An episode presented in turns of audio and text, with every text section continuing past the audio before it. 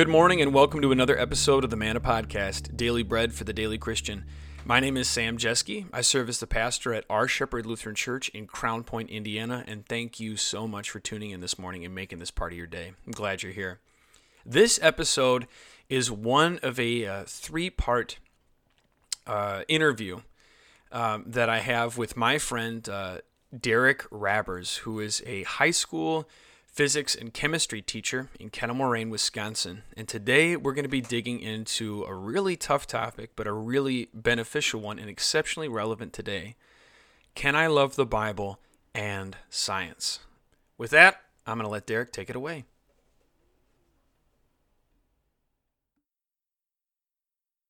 Um, with me today, I got a really special guest, a really good friend of mine, um, a buddy that I've known for quite some time and uh, he's a fellow geek. He loves. Uh, I, I, believe he's a Trekkie fan more than he's a Star Wars fan, but um, we will forgive. we'll forgive that. Um, although I don't know, given given some of what uh, Star Wars has come out with recently, maybe it's time for me to jump ship too. Literally, uh, literally jump to a different ship. Uh, it sounds like there's room on the Enterprise for someone like me. Anyway. Um, uh, enough of it. En- enough of that. Uh, with me today is uh, uh, my my buddy and friend Derek Rabbers, who serves as a uh, a science teacher at Kettle Moraine Lutheran High School in Kettle Moraine, Wisconsin. Derek, thanks for hanging out with us today. Hello, everyone. I'm I'm glad to to join in. This will be the first podcast I ever do, so I'm ready to make plenty of mistakes and long awkward pauses, but uh, well, don't, be, I'm looking forward to this. Yeah. Well, don't worry about the mistakes thing. You're you're in plenty good company. um, but uh, yeah, so um, Derek and I have, uh, like I said, we've known each other for a while, and and for at least the past couple years, I've kind of, um, you know, maybe a, um, I remember not all that long ago, I had I had some questions about the expanding rate of the universe or expansion rate of the universe, and he he sent me some good articles there. But Derek has been a solid resource for. Um, asking questions, namely about um, science and, uh, and and the Christian faith.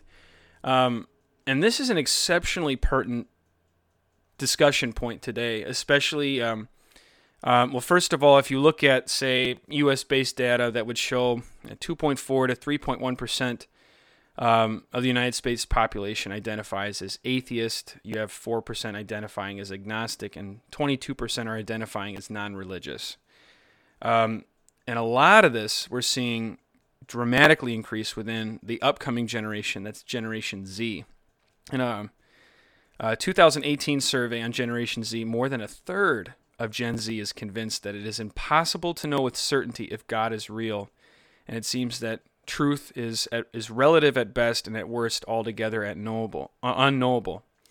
Um, and that same survey suggests that nearly half of Gen Z and millennial Americans insist on some kind of factual evidence to support their beliefs. Um, and lumped in that, there is a, um, well, as a result of that, you know, it's not a surprise that many Americans today are they're jaded out by any idea of God because it is presented as, or at least perceived to be, unknowable or incompatible with scientific data and evidence. So one thing that you know Derek and I wanted to talk about today is really, I guess, under the heading um, "Can I love science and the Bible?" And so, um, Derek, um, in light of kind of what I was reading, or maybe just if someone were to ask you that what question, "Can I love science and the Bible?" Um, what would you say to him? I would start out by saying that you you can and I I'm in one of those categories that I love science. I've I grew up on the Magic School Bus and Bill Nye the Science Guy and a lot of other PBS shows and Discovery shows um, from the good days of Discovery Channel. And um, I just grew up with a fond love of space and science and understanding the world around me. And from very early on, I I was also brought up in a, a Christian Lutheran grade school. So the, my worldview was always based in Christianity, um, but I and I was viewing science through the lens of Christianity. So I always knew that there were some things that did not jive with the Christian faith from science, but I knew that there was still much to gain and much to learn from science. um, by studying it and learning it. And it's it's been a journey. It's been an ongoing journey of trying to find a, a nice what do what do we Lutherans say? There's always the happy medium or the narrow Lutheran. Yeah, the um, yeah the narrow Lutheran middle. yeah, there is, and I think that applies to many things in life, and science is one of those where you have to be, you kind of have to ride the line of your the absolutes of the Christian faith, um, and that is that is where you are anchored. But science is a gift of God above above nothing else or apart from anything else. And we have been greatly blessed through scientific thinking and discoveries. And some of science has helped us see the beauty of God and the wisdom of His creation. And so, I that's a long way of answering the question, but that's kind of where I where I would start answering that question, Sam. Yeah. So um, I, I think um, what what you brought out was something really important. Is that there's, um, I think, you know, there's there's a, I'm trying to think of how to say it. There's a false dichotomy that is often imposed, especially on the youth of America today, say teenagers, namely in Generation Z, and you see this within millennials too. But that, like I alluded to already from this uh, this Barna survey, um, that there's an incompatibility with science and the Bible, or teens, or we'll say just, but yet the youth of America today, or anybody for that matter, they have to choose between faith and reason, or faith and science. Um, uh, what is evidentially proven or what is evidentially shown versus what the Bible tells us to be. Which, and again, the thing what what that what that presupposes is that kind of like what you were saying is that the the natural world that we see around us is not evidence for the existence of a God, um, or a divine creator, a personal, um, benevolent, omniscient, omnipotent being who's all able, all powerful, all wise, um, who created everything with intentionality and design and, and purpose. Um, so, yeah, it's uh, having that Christian frame view or that uh, that that uh, that point of view, that that frame of mind as you go about doing this. I think you used the word lens. It was the lens through which I viewed the world around me. Um, I think that that's a great that's a great first place to start. Um, uh, so well, you know, not all that long ago, you and I were talking about um, the. Um, well, I suppose before we jump into that, you you you brought up something also very interesting. You talked about um, walking a that that that middle road um, because of uh, you know towing the line between two uh, ditches, maybe you know Scylla on the one hand and Charybdis on the other. So, um, what is the what are the two ditches when it comes down to like you were alluding to before as we walk that that narrow middle road? I think it's one the one ditch on um, on one side. I think is easy to talk about, and that's just to to bury your head in the sand when it comes to anything scientific, to to view science as antagonistic against Christianity, to view all uh, licensed scientist or anyone who is within the scientific scientific community as being against Christianity, and you you stick exactly with what the Bible says, and that's and that is great. But you you kind of cast aside anything that is science, any type of scientific data, anything that has a scientific theory behind it. You know, that, that's one extreme. And then the other extreme, the other ditch to the other side, um, might be kind of the. I'm going to try to use the correct words here. The I don't know if moralism is the right word, but where you go into the, the 21st century thinking, the, the grander thinking that is pervasive in the world today, that everything is relative, and I'm just going to pick and choose what I like. I like this from Christianity or from my own Christian faith. I like this because it serves me best here. I like from science these studies and these worldviews because again it serves my purpose best. Right. And with there you're you're putting the focus on yourself and that is in my opinion, pretty pervasive in today's world. And I would I would see that as kind of the ditch off to the other side. Yeah, that you make a very, very, very good point there. Of um, either be it uh, selectively citing information or observations that benefit my argument that I'm kind of or my little worldview. So being very relative, subjective about mm-hmm. things, um, as opposed to a little striving for a little bit more of a comprehensive holisticness about things. Um, mm-hmm. Yeah, like, uh, um, and and I, will say, you know, you make a great point. I think um, there are certainly Christians who, uh, instead of kind of you know embracing, um, you know, science as a whole, and again, and, and that's and you and I will probably have to to probably start by defining that too, because I think even, um, even that word can be fraught with a litany of different definitions, and that can cause some serious unproductivity when it comes to um, having this discussion. Um, so we'll, we maybe will need to define that in a minute here, but um, uh, maybe me selectively citing data or statistics or whatever to to make my argument, may, be it as a um, you know, as like a say I'm making a case for Christianity, a Christian apologetics discussion, um, or inversely, where um, where maybe I deliberately glaze over some some stuff, or I, I'm not being honest in the, in the case of uh, scientific research and discovery, where there are things that I just simply, with my um, a naturalistically based worldview, I'm not in a position to be able to effectively answer. Um, and then I end up kind of borrowing scaffolding or, or scaffolding or framework from a God-centered worldview in order to substantiate my godless worldview. Um, so um, that, and that's a good point. Um, let me ask you this too, because like I said before, there's always a, a potentiality for misunderstanding here. I think sometimes when people use the word science, they're referring to the scientific method. And other times when people use the word science, they actually are referring to the natural world. And maybe you know what I'm talking about here. Um, oh, kind of. Could you?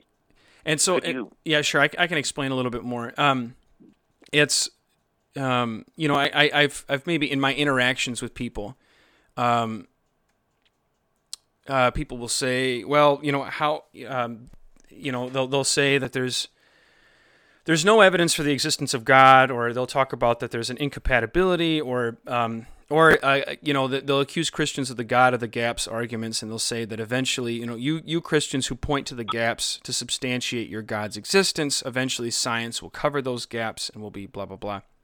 And you're probably familiar with the with uh, arguments similar to that.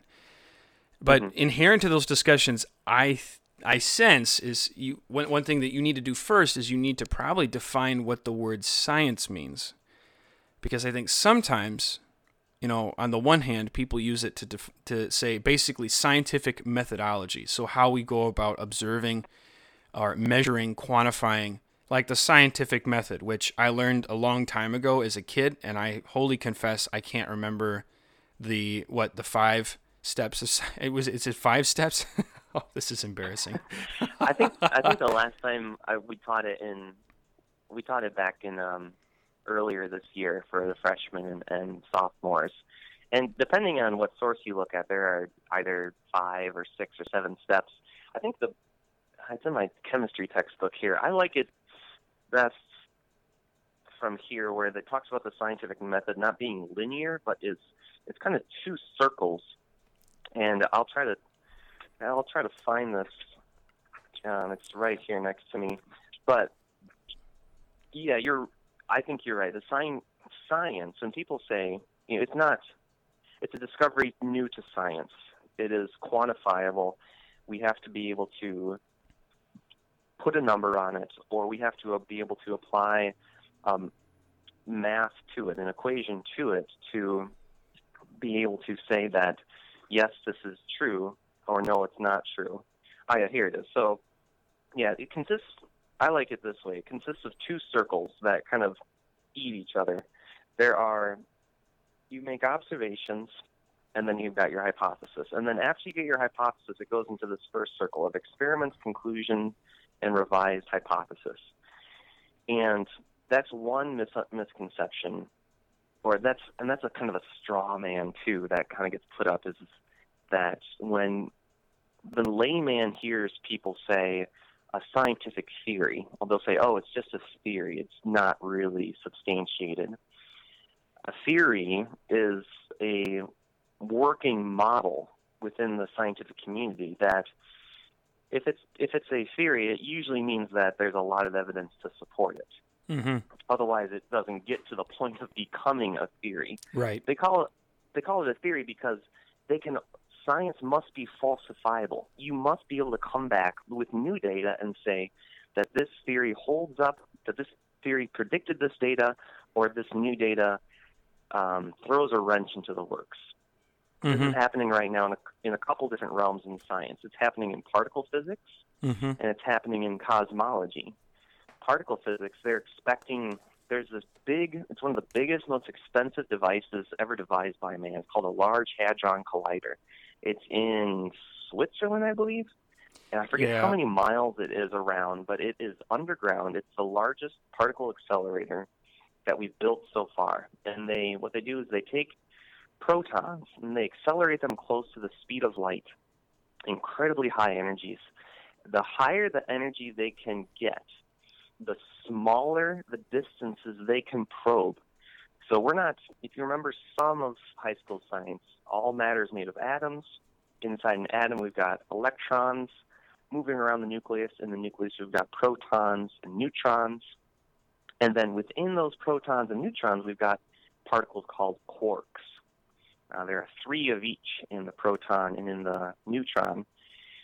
And those quarks are elementary particles. There's, as far as our theory right now for particles, there's nothing smaller than that. And they've got the standard mar- model of particle physics, and it works pretty well for right now, but it also makes some other predictions about these other particles that scientists are hoping to find one day. But as new data had been coming out from the Large Hadron Collider, they weren't finding these particles. And they're saying, oh, if we just up the power of the LHC, the Large Hadron Collider, then we'll find them at this next energy level at the smaller distances. And I haven't looked at the very recent findings. there. I think the, it might be down right now for repairs to up the power even more. But there, you always have to be able to go back and falsify data and falsify not falsify the data, falsify the theory to say that it's correct and we can move on and we can refine it, or um, it's not correct and we have to make a new theory.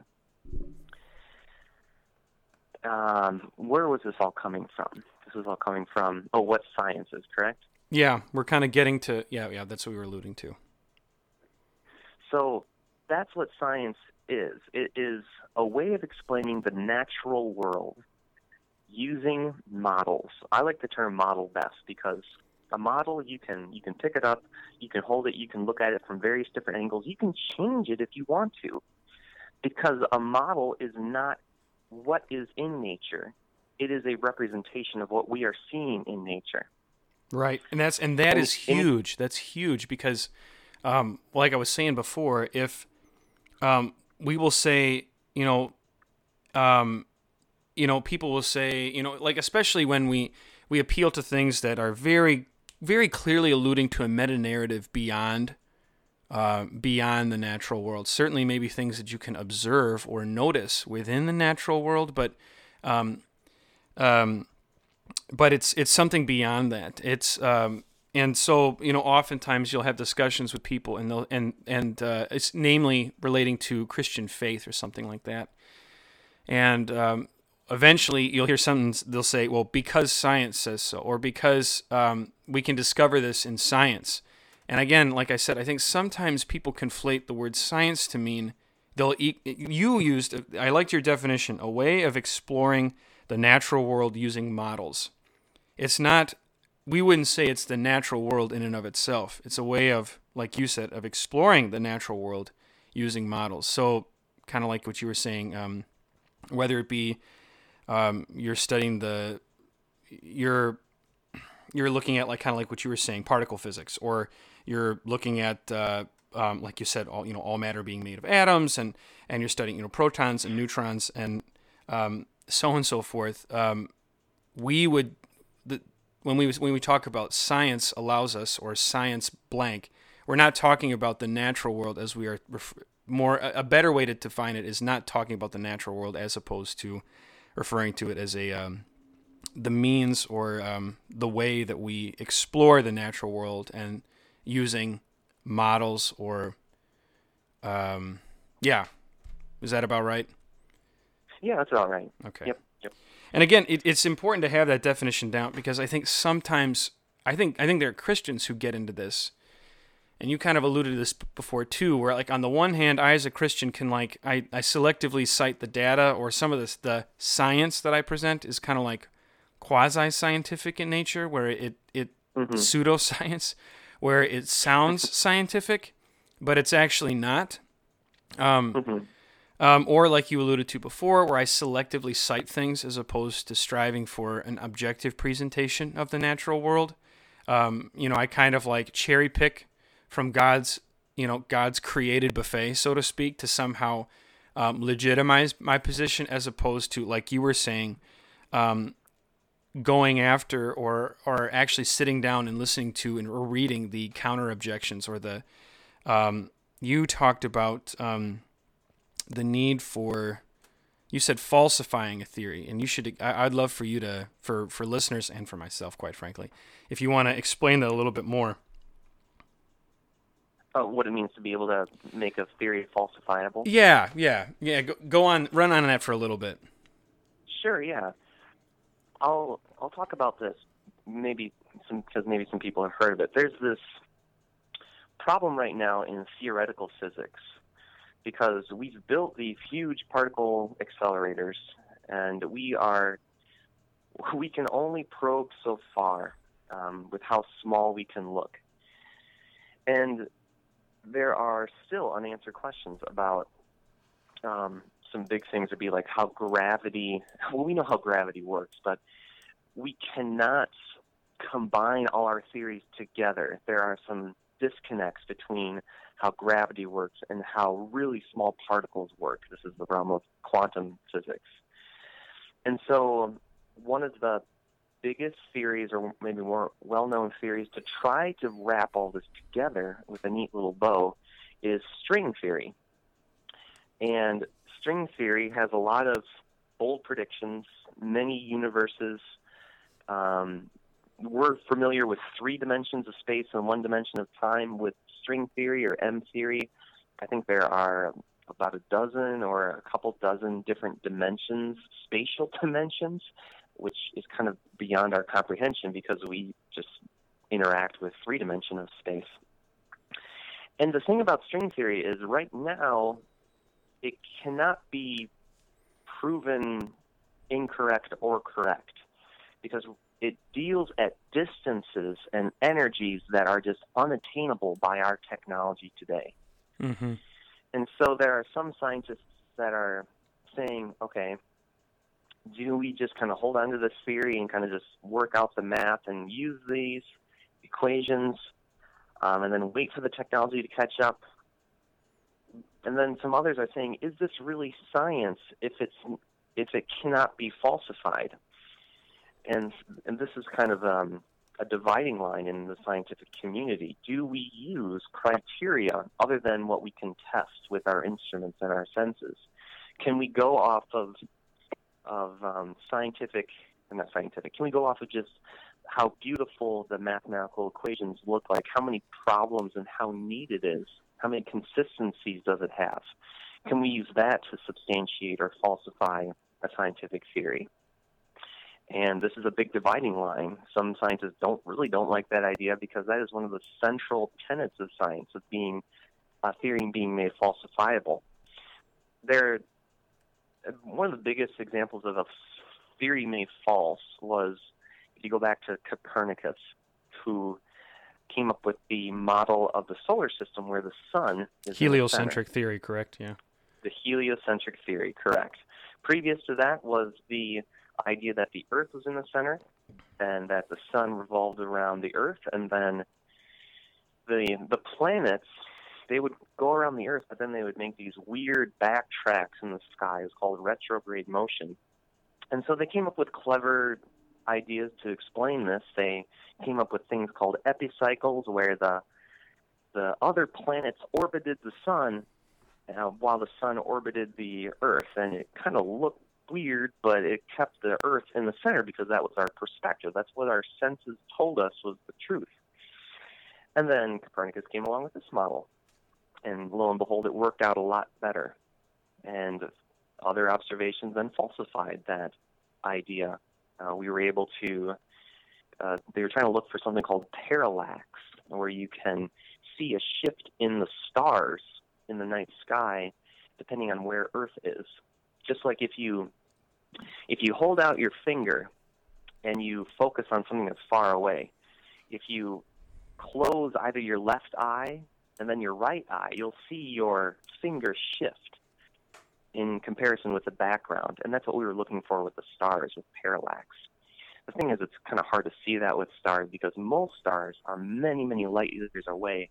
There's only maybe 20 or so stars that are close enough that we can actually observe this parallax, and it's still only a couple, mm, not even a degree in the night sky of how um, how minute these changes are.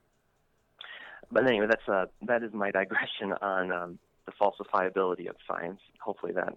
No, no, sure that. no. It really no, and that's all fascinating. Like just seriously, uh, that's just so awesome. But it, um, you got me thinking about the the um, there has to be if you just if everything is just purely conjecture where it's like in in in some respects you kind of cook up these ideas in a vacuum and there's there's no way that you can really probe or dig any deeper. There's no way that you can interrogate this model or worldview. It has just, just to be accepted as a given. Um one you know as you're kind of talking about this that the inherent need for something to if if it's going to be true it has to have the hallmarks of it being able to be falsified. Like it makes claims that could be falsified uh, if that's fair to is that is that fair to what you're kind of getting at? Yeah. Yeah uh, with uh, just and I just wanted to make sure because uh, there's a there's a very interesting intersection with what you were kind of talking about this divide within the scientific community right now um, that you you've kind of articulated for us, where there is a um, this this argument over whether or not something needs to be falsified in order for it to be held as um, uh, operatively convictional or convictionally operative. I don't know which one I should be. What, what should be the adverb there? Um, but anyway, point is, is that can we use? You know, does this does it have to be falsifiable if we, if for it to be genuine or for it to be workable or, um, and I and again as I'm as I'm thinking about this, as I'm hearing you talk, there's a very interesting intersection with um, world religions today. I think I think some people say, well, you know, you Christians, you have your Bible, but then you have, um, but but then you have um, the Quran, and then you have the Book of Mormon, and then you have, um, you know, you have uh, your, you know, all sorts of other sacred texts. Um, you have your mm-hmm. writings that are that are sacred uh, to the Hindus, to um, Buddhists, to you know, and so on and so forth. What are you supposed to make of all that? Aren't they all on equal playing field? Um, and I would say, you know, when it when it comes down to when we look at uh, um, when we look at Christianity, Christianity does not unfold in the anecdotal. Christianity does not unfold in a vacuum, in this unassailable, inaccessible uh, vacuum that, that took place outside of time and space. Like it's part of a maybe it's because of a part of it's a part of a divine drama, and I'm thinking of like the Greek pantheon, right? I mean, so much of that mm-hmm. That was written down and shared in stories. I mean, these were events that were you could not you you know you would they would see a thunderstorm and they would say see here's what's going on zeus is fighting so and so or is, is upset about this or um, you know the the crops wouldn't grow and they'd say see you know so and so you know I, and I, anyway so and so forth um, but when it came down to these highly articulated um, dramas like between the Greeks where you know there was jealousy and conspiracy and murder and this and so and so said this there was no way There's no way that you could measure that or observe that or or assess that. Um, all of that stuff just hand, just happened in, and I say happened in quotations, um, in in this unassailable, um, this unassailable divine drama. Um, it can't be scrutinized whatsoever. It just has to be accepted as reality. There's no way that you can interrogate it or poke at it. There's no way I can kind of like hold it in my hands and, and assess it and observe it and study it and measure it. Um, but then, but then you get to Christianity, which marries the advancement of salvation to historical narrative to a degree that is matched by no other religion, for one. Um, and here's the other really cool thing: is not only is that the events of Christianity um, is it shamelessly married, as you like, say for example, you know, if you read the the Gospel of Luke, right, which we all memorize Luke chapter 2, right? In those days, Caesar Augustus issued a decree, right? But, you know, and, and we, we just kind of roll it off the tongue. We don't think much of it, but it's just like, you know, think how wisely that is. You know, Luke, who said, I carefully observed and, and studied these things, and I've written up an, accurate, an accurate factual account of the events that took place. If somebody was trying to create a lie, or they knew what they were creating was, a, was totally bogus, every time that you add details that could be falsified, like this, um, you inherently run the risk of exposing this to be a lie. Whereas if you're trying to, you know, I see, and I, you see the hallmarks of this in a lot of other religions, um, where the events unfold very much in a vacuum or unassailable to scrutiny, like uh, Hinduism or um, I'll say it, the Quran. Uh, you have a lot of this, which which basically was um, unfolded in the minds of or in the mind singular of Muhammad, and then there's certainly there's there's factual history to, to say you know, you know, like around the life of Muhammad, but if you actually if you look at the Quran, you will see that details in the Quran are actually not corroborated in history. Case in point, um, the Quran says that Jesus did not die on the cross, um, which is I mean, obviously, from a Christian perspective, we refute that. But even from a secular perspective, secular historians um, catalog these things too. You look at uh, Josephus and Tacitus. Um, these are, or, or there are other pagan, Roman, Greek, and Jewish historians. So these aren't people who got um, skin in the game, so to speak. But you got you have non-Christian secular historians who are who are verifying the historical factual details that the, that the scriptures are presenting. But then here's the other thing that I really like in, in, in teeing off of your comment on falsifiability. Christianity doesn't hide its Achilles heel. In fact, it openly invites people to take a shot at it, right? You know, I'm thinking of 1 Corinthians 15. If Christ has not been raised, your faith is futile.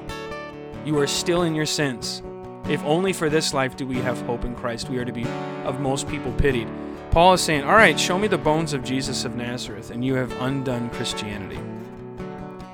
And I don't know of any other religion that invites people to take such shots at it. Like, here, bring your accusations, bring your skepticism.